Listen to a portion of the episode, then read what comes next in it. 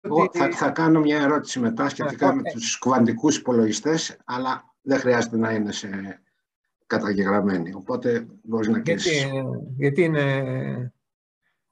Α, δεν ξέρω αν θέλει ο κύριος ε, ε, Σεφάκης να μας μιλήσει λίγο και για αυτό το θέμα. Το ρωτάω συχνά και η αλήθεια είναι ότι δεν, δεν, δεν παίρνω απάντηση.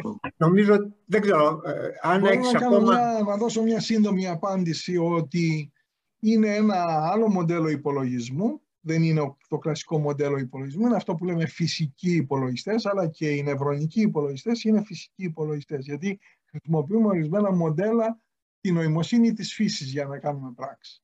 Οπότε έχει, έχει κάποιες ε, ιδιομορφίες και έχουμε τον παραλληλισμό των φυσικών φαινομένων που είναι κάτι το πολύ σημαντικό.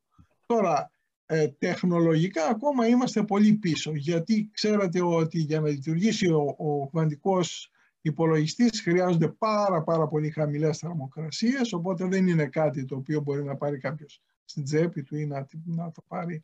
Οπότε ε, ακόμα είμαστε σε ένα στάδιο που θα έλεγα ότι είναι, ε, ε, είμαστε στο ξεκίνημα. Ορισμένες βέβαια μεγάλες εταιρείες ποντάρουν πολύ και για, επειδή θα λύσουν ορισμένα προβλήματα όπως το θέμα της ασφάλειας. Δηλαδή πώς να παράγουν ασφαλ, ασφαλή κλειδιά, κώδικες και τέτοια πράγματα και εκεί επενδύει η Google, επενδύει η IBM και άλλοι σε αυτά τα θέματα.